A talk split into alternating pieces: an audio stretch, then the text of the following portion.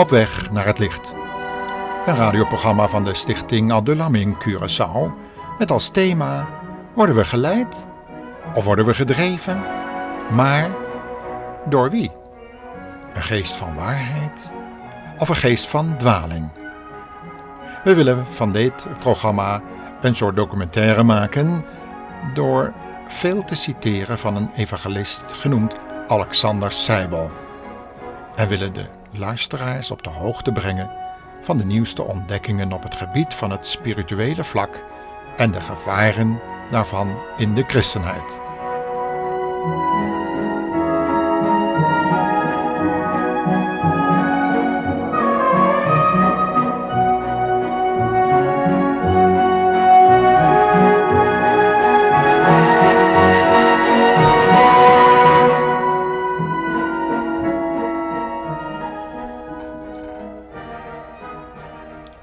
Alexander Seibel, een Duitse evangelist die een aantal lezingen heeft gehouden over de invloed van het spirituele in de christenheid. Laten we een paar citaten uit zijn lezing overnemen. Hij zegt het volgende over de tekenen van de tijden. Iedereen zal wel overtuigd zijn dat wij leven in een tijd die voorafgaat aan de tweede komst van de Heer Jezus. Daarom zouden we eigenlijk niet al te verbaasd moeten zijn over de grote dingen die we vandaag in veel kerken zien gebeuren. Want al die dingen zijn voor een groot deel in de Heilige Schrift voorzegd. Het is zeker geen toeval dat de Heer Jezus in de Evangelie het onderwerp van zijn wederkomst herhaaldelijk in verband brengt met verleiding.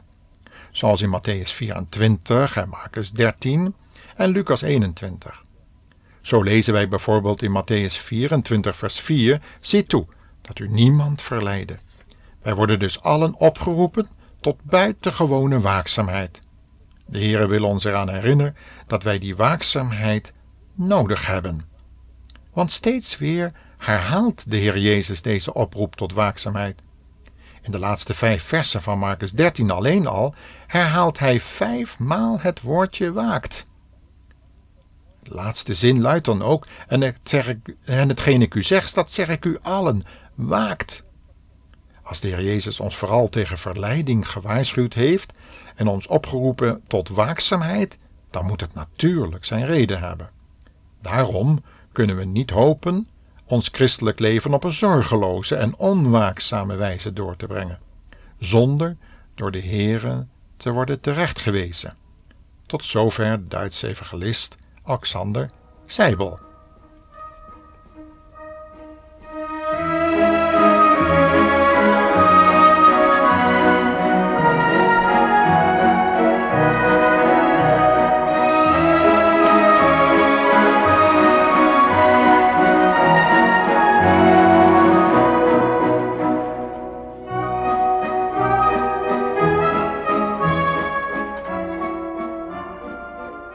Om een goed overzicht te hebben van de manifestaties die daar in de eerste christengemeente plaatsvonden, zullen we het boek Handelingen dus moeten lezen. Dat boek lijkt een goede basis te vormen voor alle verschijnselen die we heden ten dagen om ons heen kunnen zien.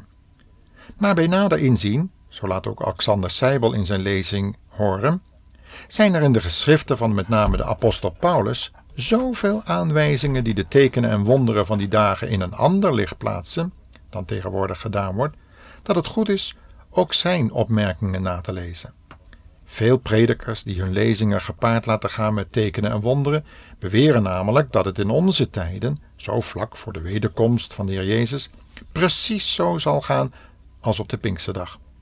En dan citeren zij veelvuldig uit de profetie van Joël.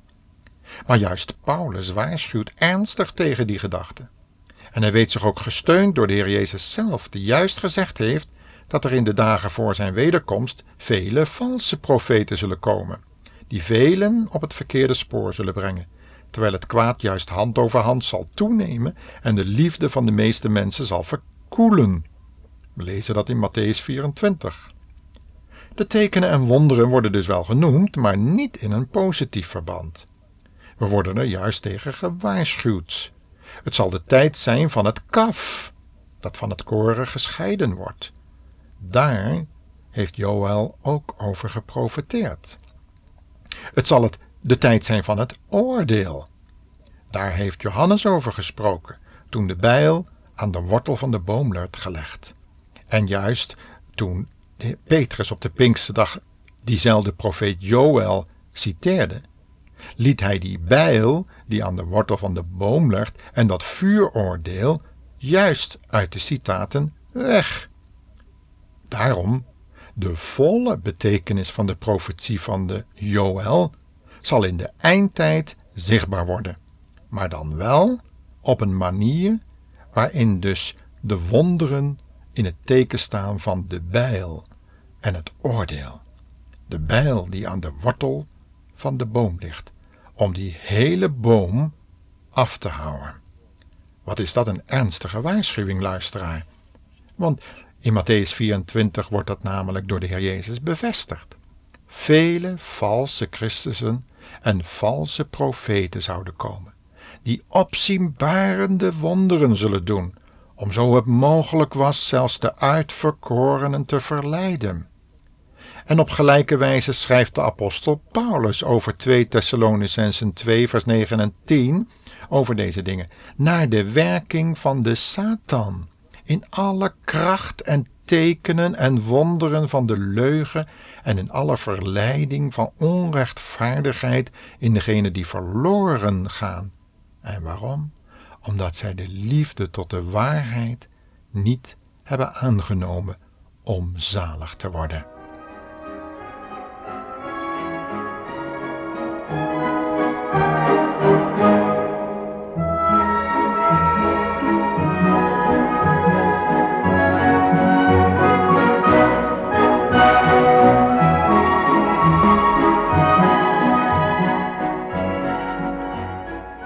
Vanwege de ernstige tijden waarin wij ook als christenen leven en de vele geestelijke verleidingen, is het dus noodzakelijk dat we het onderscheid leren kennen tussen het historisch verslag van het Pinkstergebeuren en het toekomstige verslag vlak voor de wederkomst van de Heer Jezus, wat ze dus gepaard zal gaan met verleidende krachten, tekenen en wonderen. Wat Alexander Seibel in zijn betoog benadrukt, is dus het feit dat de Bijbelse profetie over de tijd vlak voor de wederkomst van Jezus niet gepaard gaat met een enorme opwekking, maar met een enorme afval van geloof. Het zal gaan, zoals de Heer Jezus heeft gezegd in Ezekiel 34, dat de schapen zullen dwalen op alle bergen. Er zal een enorme eenzaamheid onder christenen zijn, juist daar waar het evangelie ruim gepredikt is. Natuurlijk kunnen we opwekkingen verwachten, vooral daar waar het evangelie nooit heeft kunnen baanbreken. Maar waar het evangelie geweest is, kijk maar naar de Efeze gemeente, dat is nu weg. En er is er in de plaats gekomen een schijnkerk. Met vele tekenen en wonderen, dat wel. Maar precies zo zoals Paulus dat aan de Thessalonicensen laat zien. Deze afval van geloofswaarheden zal des te massaler zijn vanwege de genoemde bijverschijnselen. De valse leer over Jezus gaat namelijk gepaard met schijnbaar dezelfde wonderen, krachten en tekenen als toen de apostelen hun prediking begonnen. En we moeten ook niet vergeten dat juist in deze tijd er steeds meer eenheid onder christenen lijkt te komen, maar dan wel ten koste van de waarheid. Eenheid staat tegenwoordig veel meer in het vaandel en in de belangstelling dan waarheid. Terwijl de Heer Jezus juist gezegd heeft: Jullie zijn mijn vrienden als ik doe wat ik heb gesproken. Als jullie liefde tot de waarheid hebben, tot mijn woord. Wie mijn woord bewaart, die zal bekennen, die dat wil doen, dat deze leer van God is. En juist daarin ligt de verleiding om van dat woord af te wijken en daarvoor in de plaats een eenheid te krijgen waar vroeger de christenen hun goed en bloed voor hebben gegeven, op de brandstapel zijn geëindigd, juist vanwege liefde tot de waarheid. Tegenwoordig keren we weer terug naar dat waar de gelovigen vroeger zich van hebben afgezonderd, omdat het afweek van het woord van God. Toen was niet de eenheid centraal, maar geloof. Geloof in het woord van God. Tegenwoordig staat eenheid centraal en positief denken en geloven. Succes door geloof en groot denken. Dat zijn de titels van de boeken. Of de kracht van positief geloof. Allemaal uitdrukkingen die nietszeggend zijn. Omdat ook de heidenen met hun religies geloof oefenen. En dat ook nodig hebben wil dat soort geloof werkzaam worden. We weten dat er bij de wereldreligies op dit moment een toenemend aantal mensen zijn die grote krachten tekenen en wonderen doen op grond van geloofsactiviteiten. Men proclameert bijvoorbeeld de kracht van het geloof in jezelf, zoals geloofsactivisten in hun vele boeken aantonen. Men bedoelt dan dat wij mensen moeten geloven dat we eigenlijk kleine godheden zijn, blauwdrukken van Gods wezen, en dat het Gods wil is dat wij die krachten van de menselijke ziel leren kennen en losmaken door te geloven dat wij kracht in onszelf hebben. Dat deze gedachte al zo oud is als de wereld, lijkt veel christenen helaas te ontgaan. Vandaar het gemak tegenwoordig dat plotseling de onderlinge en diepgaande leerverschillen tussen verschillende kerken overbrugd kunnen worden. Eenvoudig omdat er nu eenmaal geconstateerd moet worden dat in alle religieuze kringen op de hele wereld precies dezelfde wonderen gebeuren. En God dus duidelijk wil maken dat er eigenlijk helemaal geen verschillen zijn en dat God overal aanwezig is en dat Jezus dus overal waar de twee of drie zijn tot zijn naam gewoon in het midden is, ook al worden er hele andere dingen geleerd. Iedereen op zijn of haar manier kan behouden worden. Er zijn vele wegen. Niet het woord van God is nu meer maatstaf, maar de manifestaties van kracht en eenheid. En hiermee zou dan de eeuwenlange verdeeldheid tussen de wereldreligies in één klap opgelost zijn. Oh, wij hebben ons daar maar voor over te verootmoedigen. En dan komt de rest vanzelf. De vredetijd is spoedig aangebroken. Zo wil men doen geloven.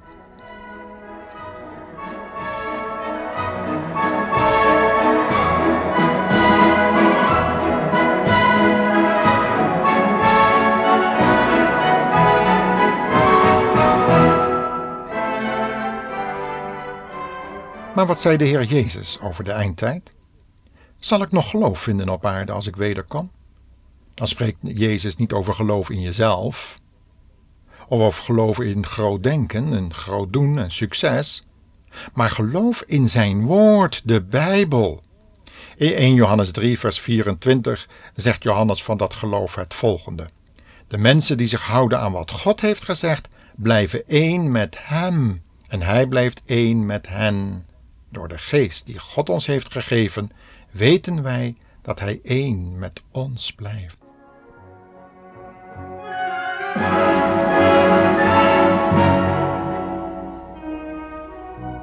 Beste luisteraar, waar kiest u voor? Kiezen we voor de eenheid van de mensen en dat veilige geborgen gevoel zo van schaapje in de kudde zijn, als we maar midden tussen die schapen zijn? Of eenheid met de herder van de kudde. Dan zullen we pas echt vrede hebben. Dan zal de eenzaamheid echt opgelost zijn. De Heer Jezus zegt: Volg mij. Neem uw kruis op en volg mij. En dan zal Hij ons ook meenemen in Zijn heerlijkheid.